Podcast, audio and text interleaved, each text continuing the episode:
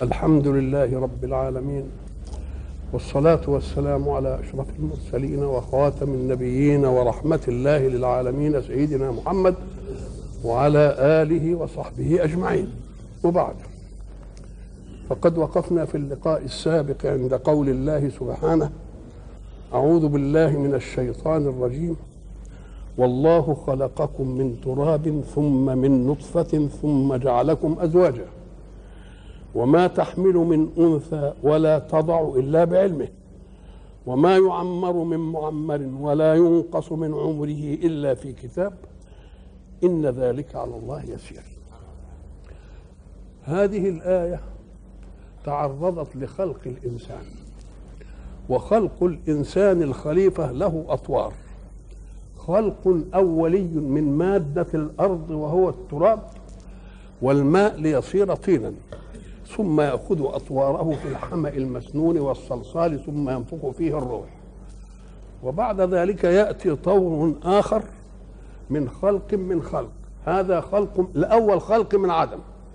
وبعد ذلك الخلق الثاني خلق من موجود من الزوجين الذكر والأنثى وتأتي العملية إياه بتاعت التكاثر والتناسل قبل أن يتكلم الله عن خلق الإنسان تكلم عن أنه خلق للإنسان قبل أن يخلق الإنسان. خلق له فقال فاطر السماوات والأرض. وخلق له الرسل من الملائكة ليبلغوا الرسل من البشر. وأنزل من السماء ماء. كل دي مقدمات قبل أن يوجد الإنسان. فكأن الله خلق للإنسان قبل أن يخلق الإنسان. تلك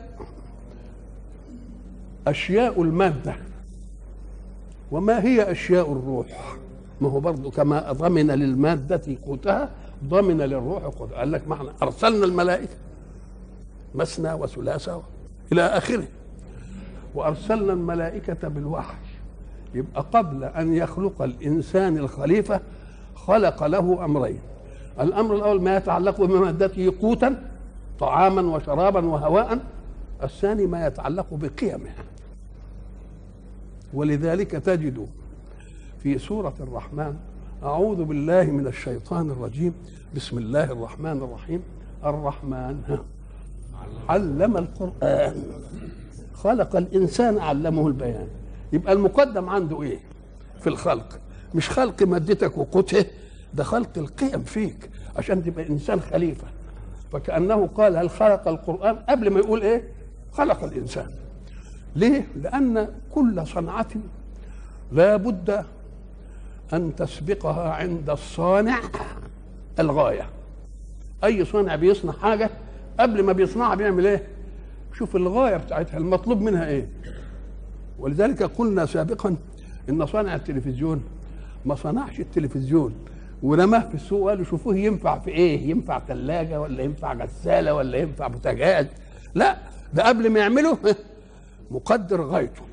كذلك الحق. قبل أن يخلق الإنسان قدر حركته في الحياة وما يسعده فوضع منهج القرآن قبل ما يخلق الحكاية دي. وبعدين جاب خلق الإيه؟ المادة رزقا وإلى آخره.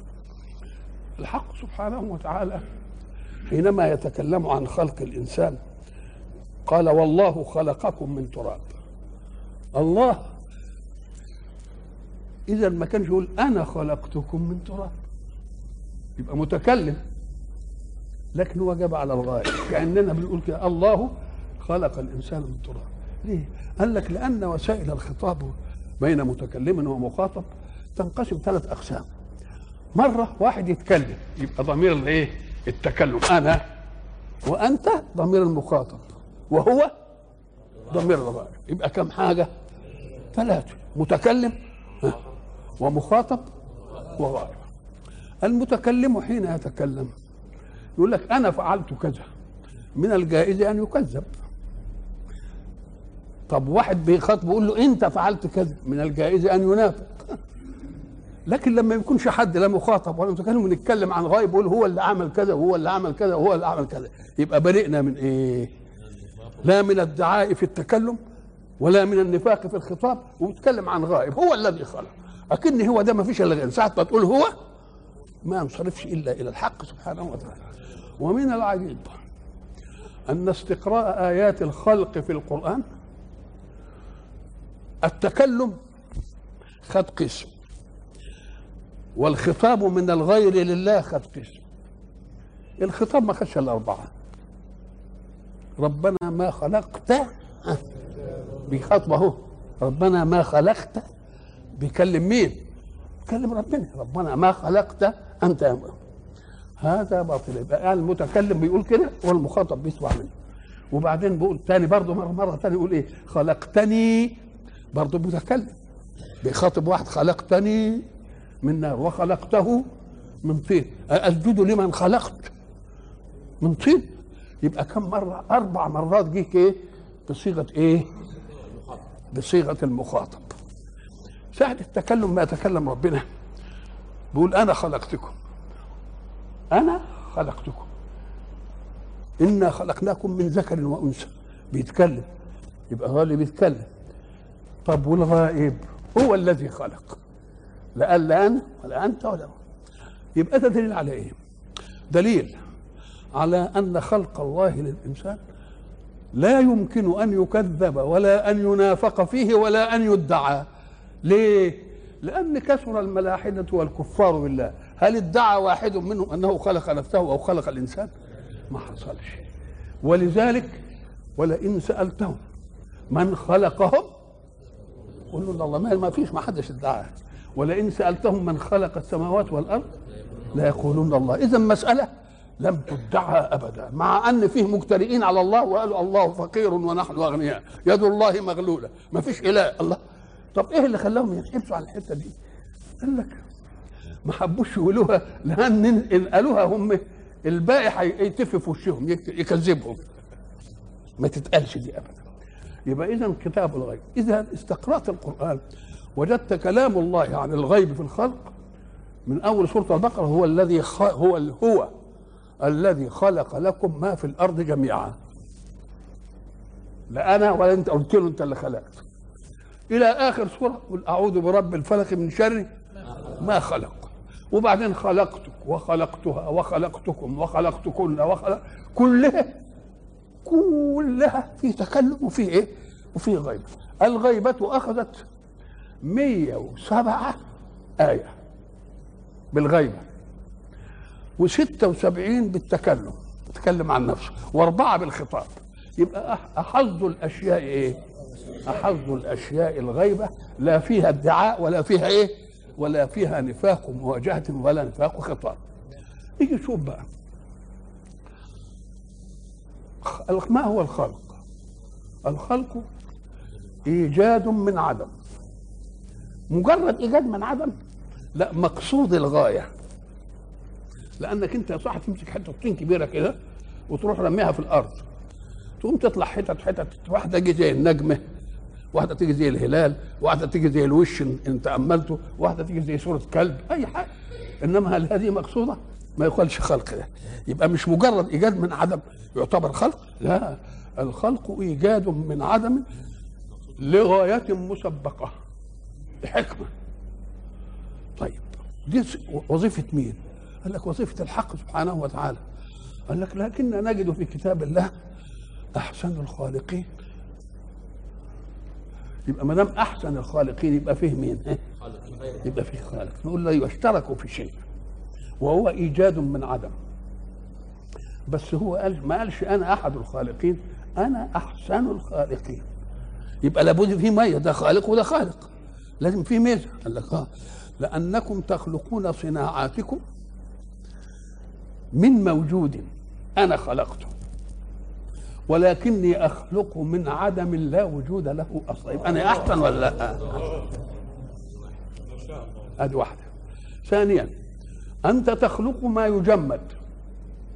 يعني توجد صنعه تجمد على ما خلقتها عليه فلا تتطور لا تكبر ولا تتناسل ولا تعمل حياة ولا أي يعمل كوباية خد شوية رمل الرمل المخلوق لله وقعد يصهره وحط عليه مواد تنقيه من الأتربة والى آخره وبعدين عمل قالب وعمل الزجاج وعمل الايه الكوبايه صحيح اوجد كوباية ما كانتش موجودة. من عدم ولا لأ؟ إنما هل خلقها من عدم أم خلقها من موجود لمن خلق للخالق الأول؟ آه بإيه؟ المادة موجودة هو اللي خلقها. العقل اللي فكر هو اللي خلقه. الجرحى اللي قاعدة تشتغل هو اللي تبقى كلها راحة لمين؟ تبقى راحة لله. يبقى أحسن الخالقين ولا مش أحسن؟ أيضا هو يصنع الصنعة. البشر يعني يصنع الصنعة ولكنها لا يعطيها الحياة. بمعنى انك انت ما تشوفش الكوباية صغيرة كده كبرت. تفضل كوباية هي هي. ما ادهاش حياة. ولا ادهاش تكاثر زي ما قلنا زمان. يجيب كوباية يعملها ذكر وكوباية يعملها نتاية ويقول لهم خدوا بعض وطلعوا لنا شوية كوبايات ما حصلش. يبقى أحسن الخالقين ولا مش أحسن؟ سبحانه وتعالى يبقى أحسن الايه أحسن الخالقين. هو الحق سبحانه وتعالى قال إيه؟ والله خلقكم من تراب. المستشرقين بيقول مرة ربنا يقول خلقكم من مية ومرة خلقكم من تراب ومرة خلقكم من صلصال ومرة خلقكم من حمأ مسنون. شغلانة كبيرة كده. إيه إيه إيه اللي صح؟ تقول له الكلام لا يتعارض إلا إذا كان بغير مراحل وغير أطوار. لما يقول أنا دخلت هذا الثوب من القطن خلاص أنا عملت الثوب ده من النسيج الفلاني صح ولا مش صح؟ أنا عملت التوب ده من الايه من من ال- من المخزن الفلاني صح ولا أنا عملت التوب ده من اللي بيلون الخضار. يبقى لما تتكلم عن اطوار ما فيش طور يلغي اطوار انما هم مع بعض. تراب وضع عليه ماء فصار إيه؟ طين طين سيب سيبناه شوية كده لحد ما يقولوا إيه زي الفلاحين عندنا. سيب المعجنه لما تقطع. تقطع يعني إيه؟ يعني تاكل الخلط بتاعها. الخلط اللي فيها ما يبقاش حتت تبني كده وبتاع لحد ما ت- إيه كلها تنهمك في بعض. حتى تصل إلى درجة إنها تنتن. طب كويس. وبعد يبقى إذا تراب صح. ماء صح. خلاص؟ طين صح. نسيبه شوية حمأ مسنون متغير الرائحه صح. صلصال نقول له أيوه جمدناها شوية. وبعدين نحتنا فيها وعملها وصورها يبقى كلها مراحل ولا لأ؟ يبقى ما فيش تناقض في المراحل. إنما التناقض في أن يكون الشيء ذا مرتبة واحدة ثم تجعله مراتب. نقول له لا دي مراحل للإيه؟ للمرتبة. زي طفل وبعدين غلام وبعدين شاب وبعدين راجل وبعدين كهل. دي كلها في إنسان واحد. تبقى اسمها إيه؟ مراحل. الحق سبحانه وتعالى حكم في كونه بأشياء ونهى العقل أن يفكر في أشياء. إيه اللي نهى العقل؟ قال أنا خلقت لك الكون. والمادة. وضمنت لك القوت طعام وشراب وهواء وبعت لك مادة نعوز ترقي نفسك بقى تبني بالأسمنت تبني بالمسلح تبني مش عارف إيه، تجيب مرمر تجيب أنت حر. حسب إمكانياتك وحسب عملك وعرقك. إنما في حاجتين اتنين مش عايزك تشغل نفسك بهم لا تشغل نفسك بهم ابدا. ليه؟ قال لك حتى لا تبدد عقلك فيما لا يجدي بفائدة. قال إيه الاثنين دول. ما أشهدتهم خلق السماوات والأرض ولا خلق أنفسهم. أنا ما- ما خدتهمش وهي يشوف عشان يقولوا ده, الإنسان أصله كذا والسماء والأرض أصلها كانت كذا. قال أنا ما أشهدتهمش إيه؟ خلق السماوات والأرض ولا خلق أنفسهم. طيب ما دام ما أشهدناش. قال إياكم إن كنتوا تسمعوا الناس هيجوا يقولوا لكم ده الإنسان اتخلق كذا وكذا وكذا وكذا وكذا. يقول انت ما شاهدتش الخلق. وربنا ما اتخذكش ايامها معاه له عشان تقول ده ربنا خلقكم كذا وكذا. وما كنت متخذ المضلين عضوا. اوعى تسمعوا كلام. يبقى خدنا من دي إيه؟ حاجتين. إن دي مسألة احجب عقلك عن إنه يفكر فيها. ليه؟ لأن لما نقول لك مش ما يجيش بالكلام إلا بالفعل. في أشياء ما يمكنش تيجي إلا بالإيه؟ إلا بالفعل. واسمعها مني. أنا اللي خلقت. فانا قلت لك خلقتك كذا وخلقتك كذا وخلقتك كذا اسمعني. ولا تتخذ المضلين. يبقى تنبأ الحق سبحانه وتعالى بأن هناك من الملاحدة مضلين. هيقول لك السماء والأرض كانت مش عارف قطعة ملتهبة ومع ما مش عارف انفصلت. وبعدين يقول لك الإنسان أصله قرد ولا أصله مش عارف إيه. قال دول اسمهم إيه عنده؟ المضلين. مضلين يعني إيه؟ يصرفونك عن حق بباطل. كويس قوي الحق سبحانه وتعالى حين يخلق العقل اللي بيقول له فكر كويس يقوم يدع للعقل منافذ علشان يوصل فيها لصدق الحقيقة اللي غايبة عنه. صحيح هو خلقنا ما مش بقى شهدناش إنما العقل يبتدي يشتغل. نقول له صحيح الخلق الأول أنت لم تشهد. طب إفناء الخلق ده شهدته ولا ما شهدتوش؟ أنت ما عرفتش ما شهدتش إزاي خلقك. إنما كلنا شهد كيف نموت.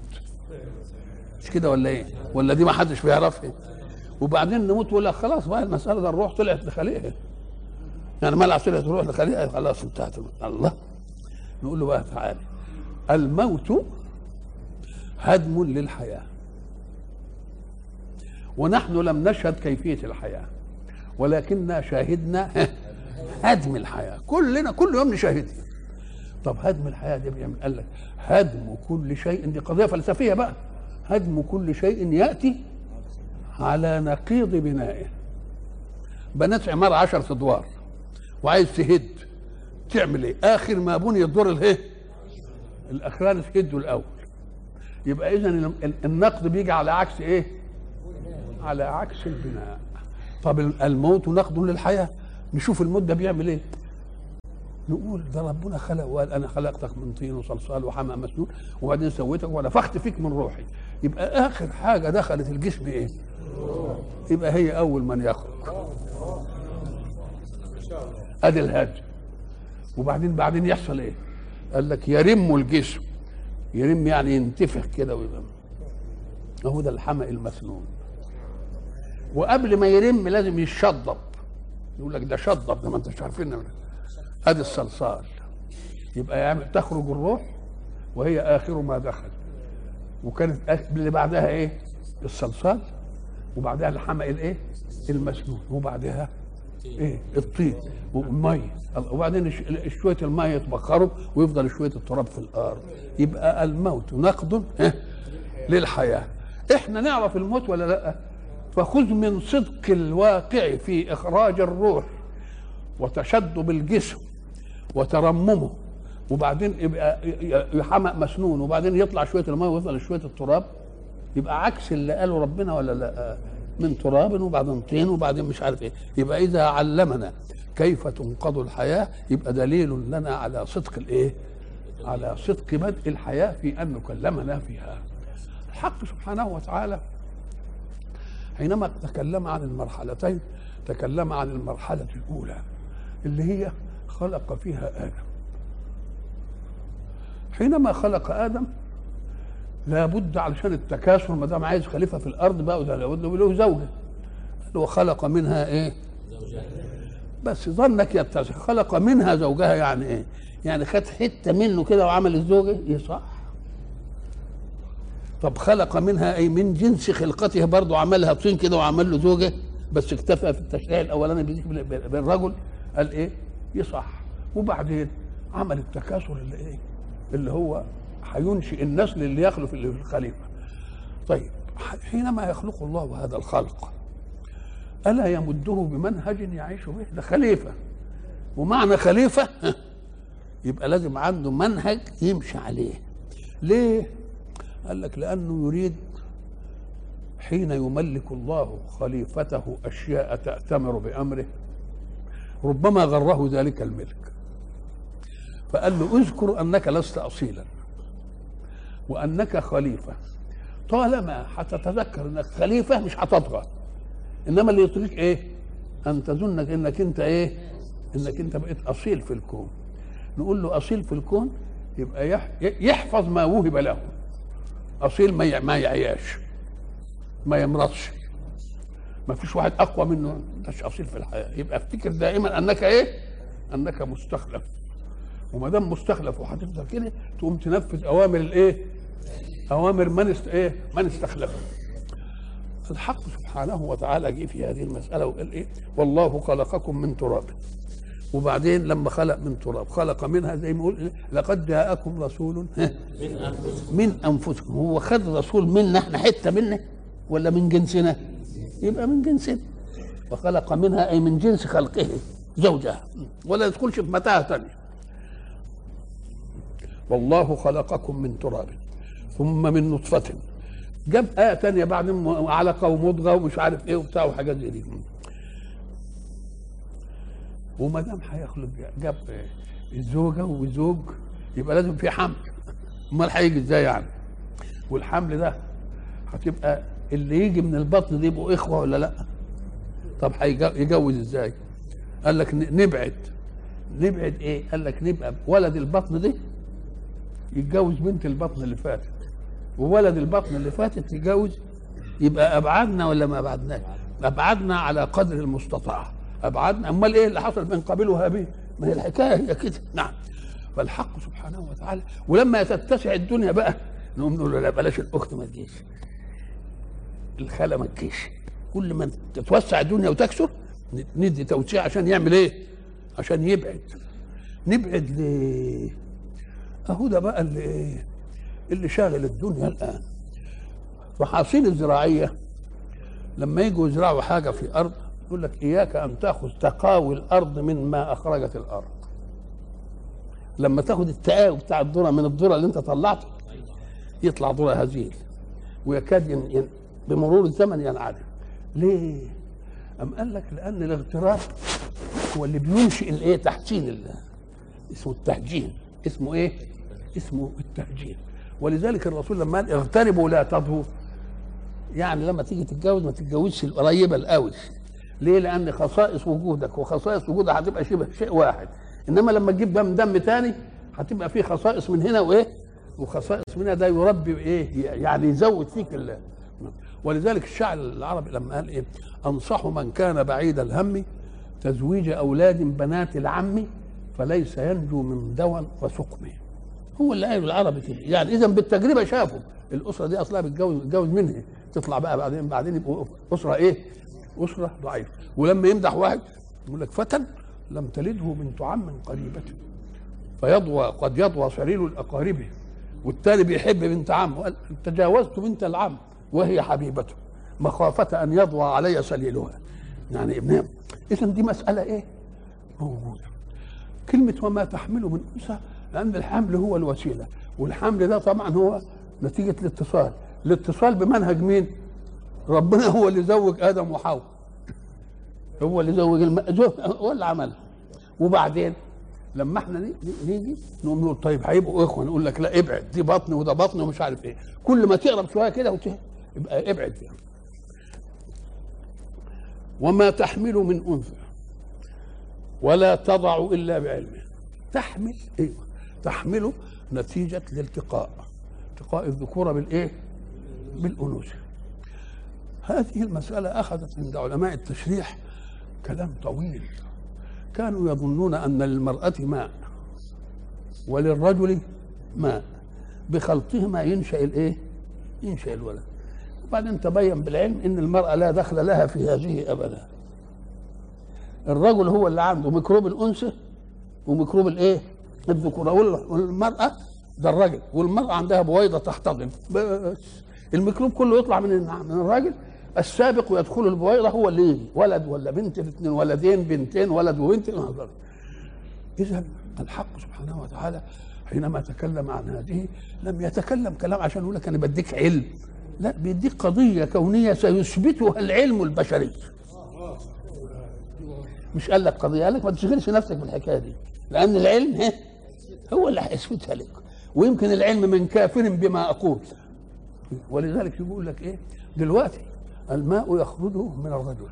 سموه في الأطباء إكس وإكس إيه؟ وإكس واي. الاثنين يطلعوا. القوي بقى ينفذ للإيه؟ للبويضه نقول له يا سلام ده دي أمر فطري قبل أن يوجد التشريح وقبل أن يوجد العلم اللي عمال بيمثل العلم الحديث ده. المرأة البدوية اللي عايشة في البدو لما جوزها اتجوز عليه لأنها ما بتخلفش ذكر هي بتخلف بنات كلها فزعل منها وراح يتجوز غيرها. فهو لما طلع لها فاهمه إنه هيبقى يجي لها شوية كده يشقر عليها ما جاش. فقالت الشعر المشهور ما لأبي حمزة لا يأتينا. غضبان ألا نلد البنين. تالله ما ذلك في أيدينا. ونحن كالأرض لغارسين نعطي لهم مثل الذي أعطينا. إزاي دي تجيب العلم اللي عمله القرن العشرين؟ تجيبوا البدوية كده في كلام ده مسألة ما الله سبحانه وتعالى يريد أن يثبت لنا بهذا أن الفطرة السليمة. قد تصل إلى حقائق الكون بس ما تخليش فيه هوى. لما يدخل الهوى يغير إنما من غير هوى تصل إلى الإيه؟ تصل إلى الحقيقة. سيدنا عمر مش القرآن كان بيجي على وفق ما يرى؟ ولا إيه؟ مش يقول كذا كذا يجي القرآن؟ إيه الحكاية دي؟ قال لك لأن ما دام الفطرة تبقى سليمة ها تصل إلى الحقيقة بذات سليمة من إيه؟ قال لك من الهوى لأن آفة الرأي الإيه؟ آفة الرأي الهوى. يقوم يجي بعد آية واحدة تخدم لي سنريهم آياتنا في الآفاق وفي أنفسهم حتى يتبين لهم أنه الحق تيجي له واضحة كده قدامك وتخليك أنت تحكم إيه؟ تحكم بها جه بقى وما تحمل من أنثى ولا تضع إلا بعلمه طب هو جاب الحمل والإيه؟ والوضع دي كلها مراتب السلامة حملت تزوجت أولا فحملت فوضعت في سلامة ولا لأ؟ ما جابلناش العصب اللي يحصل. قد تحمل ولا إيه؟ تسقط. مش كل ما تحمل بقى تضع لا. أهي دي حتة تانية. يغيض في الأرحام ما يشاء.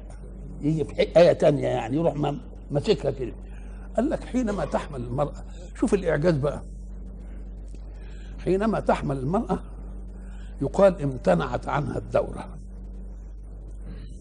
ولذلك الام من دول اللي مشغولة على بنتها اللي لسه ما خلفتش تقعد إيه تتحرى دورة البنت وتشوفها الدورة دي جت ولا ما جاتش نفسها الدورة ما إيه؟ ليه؟ قال لك لأن الدورة ما تيجي ما ينزلش دم. تقوم تقول لازم حبلت يقول لك ولذلك يتبشر بعض يقول لك العاده انقطعت معنى العاده انقطعت يعني إيه؟ يعني إنها حملت. الله. والدم مال بينزل ليه؟ قال لك ما حملتش؟ فالدم مين؟ الله كأن الدم هذا ليس رزق الأم وإنما هو رزق الجنين. كأن الجنين ما بياخدش من أمه حاجة. ربنا عامل له دم يا الله. فإن جه الجنين ياخد الدم. ما جاش؟ لا يسترد للأم لأن ما حدش بياخد رزق حاجة لازم ينزل في الكابينيه لازم ينزل في الكابينيه طب ادي واحدة. ثانيا لما تكون خلفت واحد بيغذيه دم اللي معمول لها. طب وجم بقى اثنين. برضه بيغذيه. طب ثلاثة. بيغذيهم. أربعة. مش عارف واحدة ولدت كام لحد سبعة ضد الله ويتغذوا كلهم. ولا خسسوش الولية حاجة أبدا. يبقى لما لما يجي النبي عليه الصلاة والسلام يقول يا ناس قبل أن تتحكموا في القوت انظروا فيما صنعه الله فيكم. حين تحمل المرأة تقضي واحد وتقضي اثنين وتقضي ثلاثة وتقضي أربعة يبقى طعام الواحد كافي للاثنين وطعام الاثنين كافي للثلاثة الله الله الله, الله. افهموا كويس. يبقى إذا ولا تضع إلا بعلمه. إزاي يعني؟ قال لك ملهاش تحديد. قال لك لا أبدا. لأن إحنا ما نعرفش نحكم الزيجوت اللي التصق في الرحم إمتى. ولذلك حتى الدكاترة يقول لك بين كذا وبين إيه؟ وبين وبين طب إذا وضعت المرأة تبقى حاضنة تبقى حاضنة. وايه كمان؟ ومرضعة. الله. ابتدى بعد ما كان الدم اللي هناك مش عارف إيه بتاعه خلاص ونزل وانشان ابتدى تاخد من مين؟ من برضه ترضع ولا ولا ولا تخسش. ليه؟ لأن إمداد الله لها مستمر. الشيء ينقص إمتى؟ إذا أخذت منه وليس له مدد يصب فيه. إنما إذا أخذت وفيه مدد حنفية في حوض تاخد من الحوض إنما في حنفية بتصب فيه. يبقى ينقص. ما ينقص. يا رب. ما شاء الله. ما شاء الله صحيح صحيح.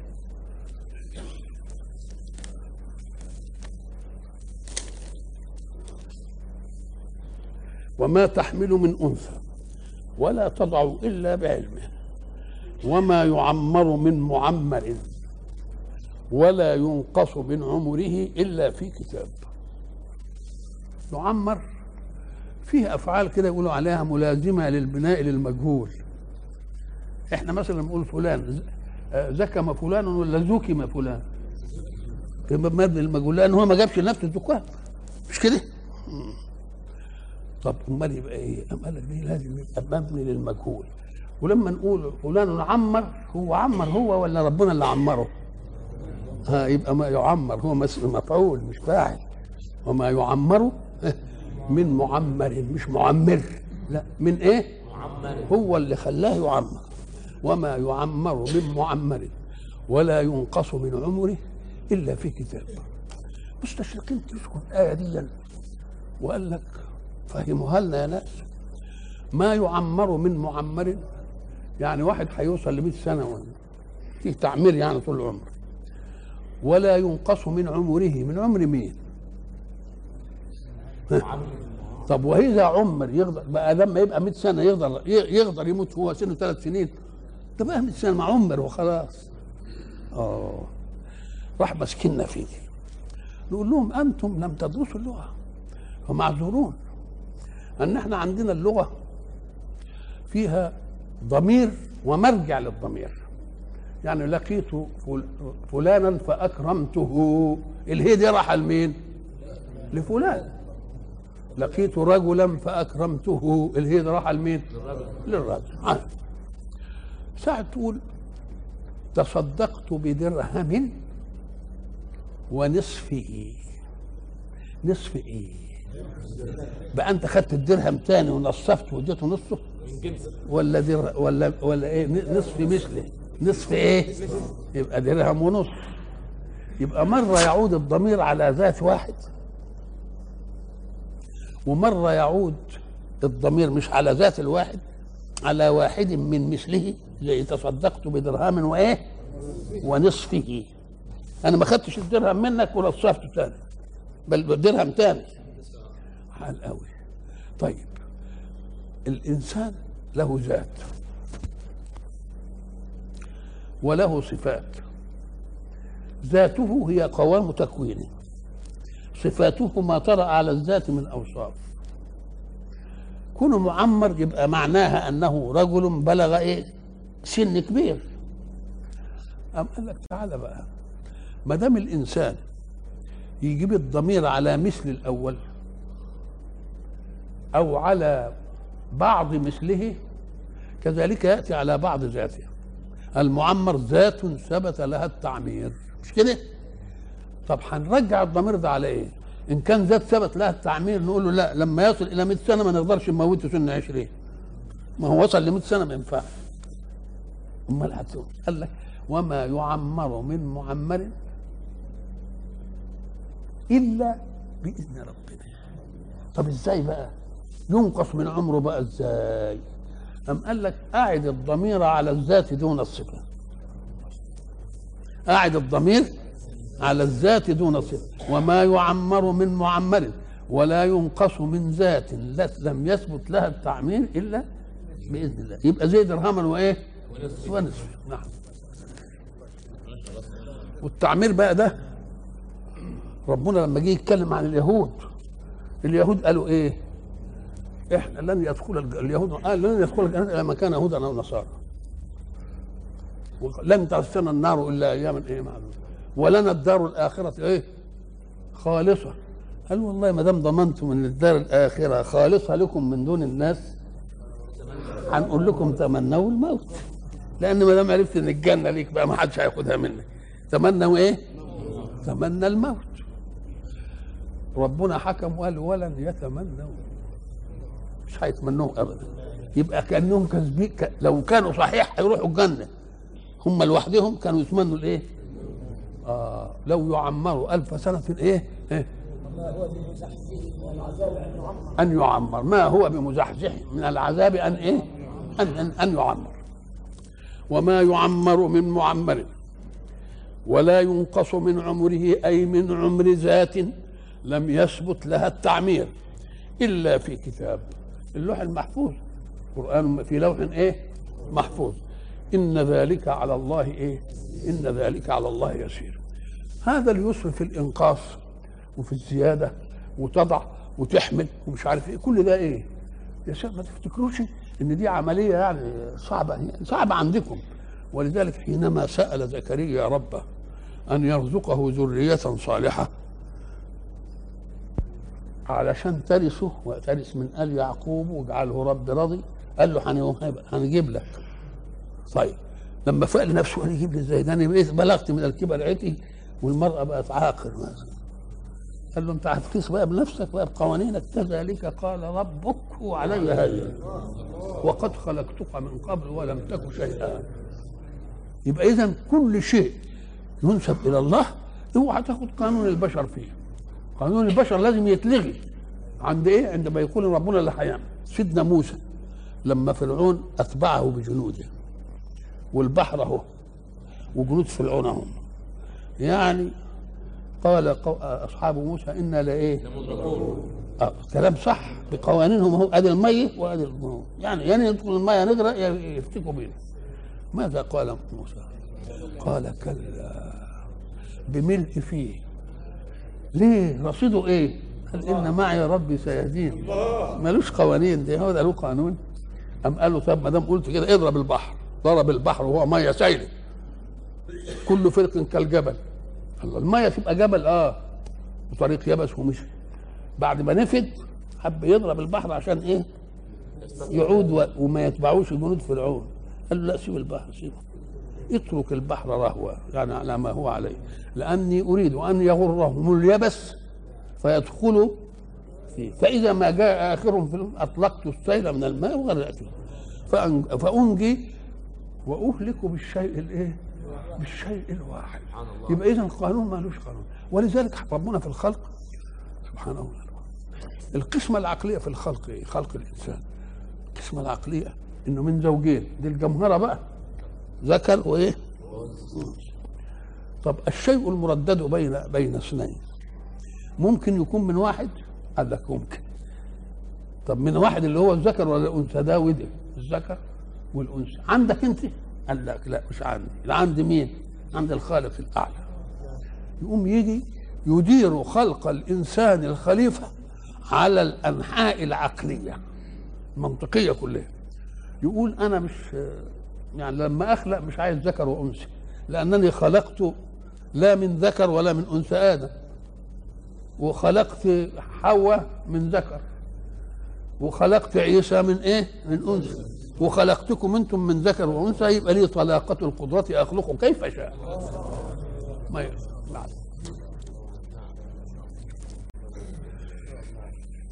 الحق سبحانه وتعالى حين يريد أن يقرب لنا قضية عقلية قيمية تتعلق بالقيم يعني يقوم يجيب لي المحس الشيء المحس اللي عايزه. فبده يقول إن فيه أشياء لا تستوي في الحس. فإذا قلت لك أن هناك في القيم أشياء لا تستوي يبقى صدقني. هجيب لك من الشيء المحسوس أهو. وما يستوي البحران. ما يستوي يعني ما لهمش إيه؟ مش زي بعض. هم جنس لشيء هو الماء وعاء لشيء هو الماء بس كلمة بحر للماء الواسع. الماء الواسع. ما يستوي البحران هذا عذب فرات سائغ شرابه وهذا ملح أجاج. هل يبقوا زي بعض؟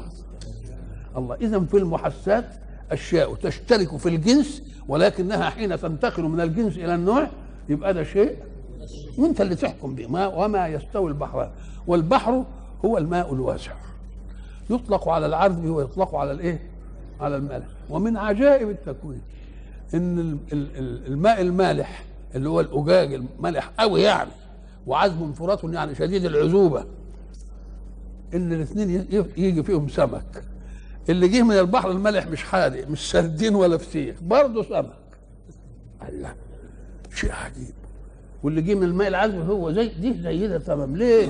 لأن الله أعد الكائن الحي ليأخذ منه مقومات الحياة وينفي ما لا يريده.